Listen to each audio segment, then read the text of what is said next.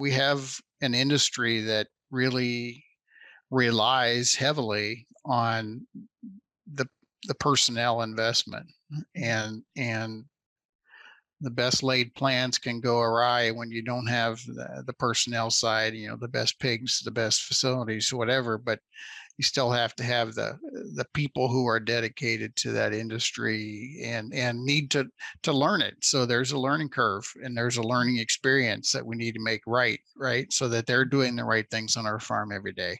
Mm-hmm. And he recognized that, and it was part of his approach. If you listen to him talk, it wasn't just data, it wasn't just the outcomes, it was how is it going to influence the system. Mm-hmm. And that system was holistically evaluated and viewed.